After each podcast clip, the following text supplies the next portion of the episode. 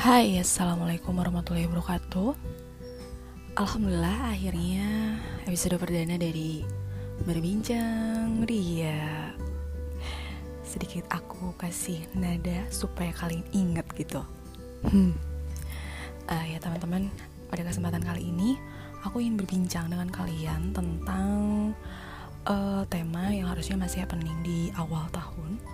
Dan tema itu adalah resolusi. Jadi kita akan bahas tentang resolusi dan aku yakin kalian pasti udah bikin resolusi kan.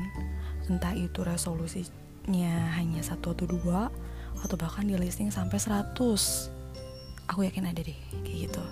Nah kebetulan hmm, beberapa waktu lalu aku sempat cari-cari referensi, baca-baca juga dan akhirnya aku menemukan dan aku ingin sharing ke teman-teman supaya nggak cuman aku aja yang tahu tapi teman-teman pun tahu dan kita nggak terus menerus terjebak dengan kekandasan resolusi gitu. Kekandasan apa sih?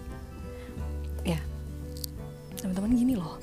Jadi berdasarkan riset itu sebanyak 92% orang gagal mewujudkan resolusinya. Jadi cuma 8% aja yang berhasil mewujudkan resolusi dan ini jadi tanda tanya sih kalau buat aku.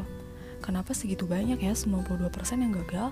Yang berhasil cuma 8% ini angka yang angka yang sungguh jomplang sih menurutku. Dan harus dianalisis ya kenapa bisa kayak gini? Dan kenapa bisa begitu? Kalau aku sih melihatnya kenapa ada orang yang gagal dan bagaimana orang lain bisa berhasil? Gitu sih. Nah jadi uh, yang paling pertama banget gitu setelah aku cari-cari referensinya ternyata yang paling dasar itu adalah strong why kita. Jadi tujuan kamu bikin resolusi itu apa sih sebenarnya? Nah ini sebenarnya bias banget sih buat kita semua tuh. Rata-rata kita gitu ya kita jujur aja ke diri kita ya. Biasanya karena bikin resolusi tuh karena melihat pencapaian orang lain jadi misalnya nih kita melihat uh, saudara kita, sahabat kita, teman kita atau influencer berhasil mencapai X di tahun 2019 dan di tahun 2020 kita terinspirasi untuk bikin hal yang serupa tanpa melihat kapasitas diri kita dan uh, pokoknya menjiplak lah gitu strategi dia.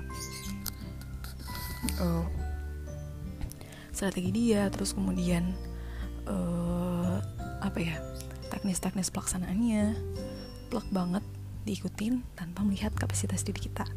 Kayak gitu. Terus juga biasanya kita ambisius tapi tidak bertarget. Ambisiusnya tuh nggak keukur. Bener-bener ambisius. Ya ditulis semuanya yang kita mau. Terus terakhir adalah ikut-ikutan tren. Jadi kan yang namanya tren itu kan cukup bertahan sebentar banget ya biasanya. Satu sampai dua bulan lah terus kemudian digantikan dengan tren baru. Nah ketika kita ikut-ikutan tren itu dan pasti kan kita nggak ada di dalam diri kita tuh nggak ada sesuatu yang greget gitu kan. Dan akhirnya ketika udah berakhir trennya otomatis energi kita untuk melakukan resolusi itu juga berakhir. Sayang banget kan? Emang apa yang udah kita rencanain ini gak akan menjadi sebuah sesuatu yang berdampak ini sih yang harus dipertanyakan. Nah selanjutnya adalah mengenai itu kan tujuan tuh yang pertama tadi ya strong why. Terus selanjutnya adalah yang ternyata salah adalah tentang orientasi. Orientasi orang-orang yang gagal melakukan resolusi adalah orientasinya orientasi hasil. Sedangkan orientasi hasil itu banyak banget faktor eksternalnya. Yang kita tahu kan faktor eksternal tuh lumayan untuk mengendalikannya gitu. Entah itu sulit ataupun susah dikendalikan. Dan yang terakhir adalah memang eh enggak terakhir nih masih ada dua lagi nggak berdasarkan pada bakat kita. Jadi kita fokus pada bakat-bakat yang lemah dalam diri kita. Bisa jadi memang karena kita belum tahu bakat kita tuh apa bakat atau potensi kita. Nah buat cari tahunya kayak gimana sih? Gampang ya sebenarnya. Sekarang kan banyak banget ya tools untuk mencari tahu bakat gitu entah itu dengan psikotes atau kalian ikutan talent mapping atau misalnya bisa juga dengan melisting kelebihan kekurangan diri sendiri atau mau juga tanya ke orang yang dipercaya sama kita. Tanyain ke dia eh gue kelebihannya apa ya? Atau gue kekurangannya apa ya? Bisa kok tanyain ke mereka. Dan selanjutnya adalah gak ada yang namanya evaluasi. Ini yang benar-benar wah cukup krusial sih gak ada evaluasi. Kita nggak pernah mengevaluasi untuk strategi kita teknis pelaksanaan atau bahkan spiritual kita. Uh, kalau dalam bahasa lainnya adalah muhasabah ya. Dalam kita perlu kok melakukan hal-hal ini dan justru ini penting banget gitu. Dalam manajerial evaluasi itu adalah sesuatu yang penting.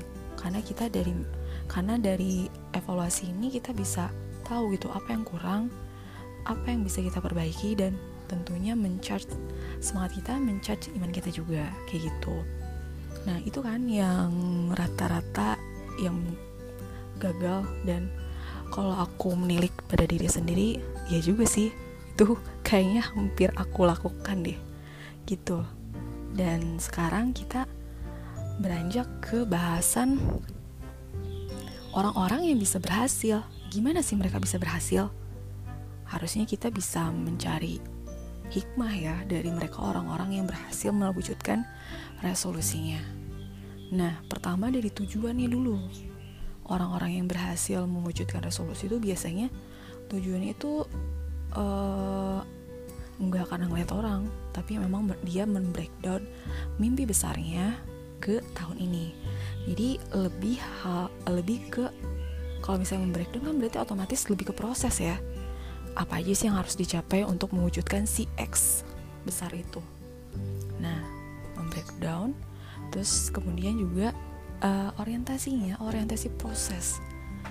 Orientasi proses itu kan benar-benar bertumpu pada ikhtiar kita ya, ikhtiar kita dan atas izin Allah. Benar-benar bukan karena ada faktor eksternal lain gitu. Dan memang orang-orang yang berhasil itu juga mereka resolusinya kadang-kadang itu yang bakal melejitkan potensi yang berupa kebiasaan-kebiasaan gitu. Nih contoh nih ya, hmm, kalau mungkin kita lihat lah di awal tahun ini kan ada yang namanya 30 hari bercerita. Aku yakin di teman-teman banyak juga yang ikutan 30 hari bercerita. Itu bagus sih.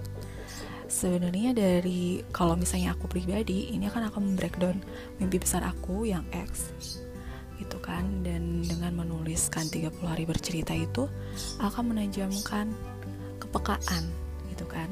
Terus kemudian juga akan menajamkan pikiran gitu. Jadi rutin nulis kalau aku sih nggak ikutan 30 30 hari bercerita tapi lebih nulis ke jurnal. Nah di jurnal itu ya aku jadi bisa menajamkan pikiran aku. Nah ini adalah salah satu resolusi-resolusi yang bisa dicapai gitu. Karena memang berdasarkan pada proses. Terus biasanya orang-orang yang berhasil itu menuliskan resolusi itu nggak banyak. Dan juga gak ambisius karena mengukur kapasitas diri gitu. Dan uh, mereka melakukan uh, si resolusi ini memang dikasih timeline ya. Misalnya satu tahun ini dia resolusinya cuma dari tiga. Nah ini di apa kok trimester sih? Jadi di periode awal jadi kita bagi tiga. Jadi di empat tahun empat bulan pertama itu pencapaian untuk resolusi A.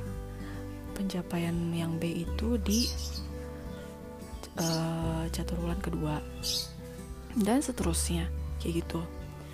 Hmm, dan mereka memang melakukan evaluasi. Entah itu dari teknis entah itu peta kata strategi mereka atau bahkan dari spiritual. Karena memang uh, ini tuh memang berdampak sangat besar banget gitu. Yang namanya evaluasi. Gak apa-apa kok ketika kita melakukan evaluasi ternyata si resolusi kita tuh sangat mustahil untuk kita lakukan. Uh, sangat mustahil untuk dilakukan dan akhirnya kita ubah katanya kita ubah strategi lainnya. Jadi diubah sesuai dengan kapasitas diri kita. Karena kalau misalnya nggak kayak gitu kitanya capek. Nanti kelelahan dan habis energi. Dan lanjutnya lagi orang-orang yang berhasil itu biasanya istimror. Istimror itu adalah mereka sedikit sedikit-sedikit melakukannya tapi continue. Ini adalah sebuah amalan yang disukai oleh Allah. Continue dan berkelanjutan gitu dan ini ada satu lagi yang menarik yang memang mereka orang-orang yang berhasil melakukan resolusi yaitu mereka menyelesaikan satu pekerjaan kemudian melanjutkan pekerjaan lainnya. Itu adalah manajerial terbaik yang ada di Al-Quran di Quran surat Al-Insyirah ayat 7 jadi teman-teman bisa cek gitu. Gitu teman-teman. Intinya ketika kita memang betul-betul melakukan uh, resolusi sesuai dengan uh, teknik yang benar. Terus kemudian potensi kita memang betul-betul bisa diasah. Dan kemudian juga orientasinya memang betul. Orientasi proses mungkin insya Allah dengan si izin Allah itu bisa terjadi bisa diwujudkan. Bisa terwujud misalnya listing listing dari resolusi yang kita lakukan. Dan kalau misalnya dari uh, ini dari buku juga Power of Habit. Jadi di buku Power of Habit itu kenapa sih kita harus melakukan uh, resolusi itu sesuai dengan bakat gitu? Karena dengan melakukan sesuatu sesuai bakat itu akan meningkatkan atau melejitkan performa kita sebanyak tiga kali. Dan misalnya kalau match sama dengan potensi kekuatan match sama uh, kekuatan kita atau bakat kuat kita itu akan mencapai 800% sedangkan kalau misalnya kita maksain bakat-bakat lemah terus diporsir itu cuma 160% doang uh, performanya. Bayangin nih jauh banget 800 sama 160% dan kita capek loh kalau melakukan sesuatu yang gak sesuai dengan bakat kita gitu. Intinya uh, apa pun yang teman-teman sekarang sudah susun uh, silahkan dimuhasabahi lagi silahkan dievaluasi lagi apakah ini sudah berdasarkan memang teman-teman uh, ingin wujudkan atau cuma di atas kertas wacana doang sayang ya kita hidup ini ada timelinenya gitu kalau misalnya kita menyusun sesuatu tanpa uh, perencanaan yang tepat, tanpa metode yang tepat, tanpa tujuan yang jelas, itu sama dengan membuang waktu, mubazir. Padahal timeline hidup kita cuma sedikit dan mungkin kita pun nggak tahu ya kita akan berhenti di titik mana. Makanya kerja cerdas itu perlu.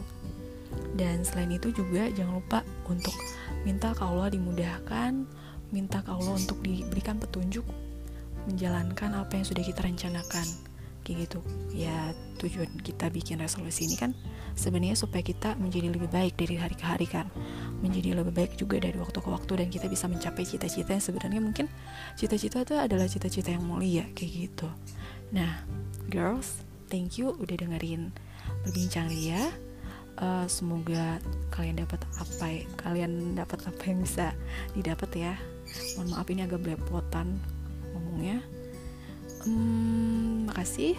Assalamualaikum warahmatullahi wabarakatuh. Berbincang Ria.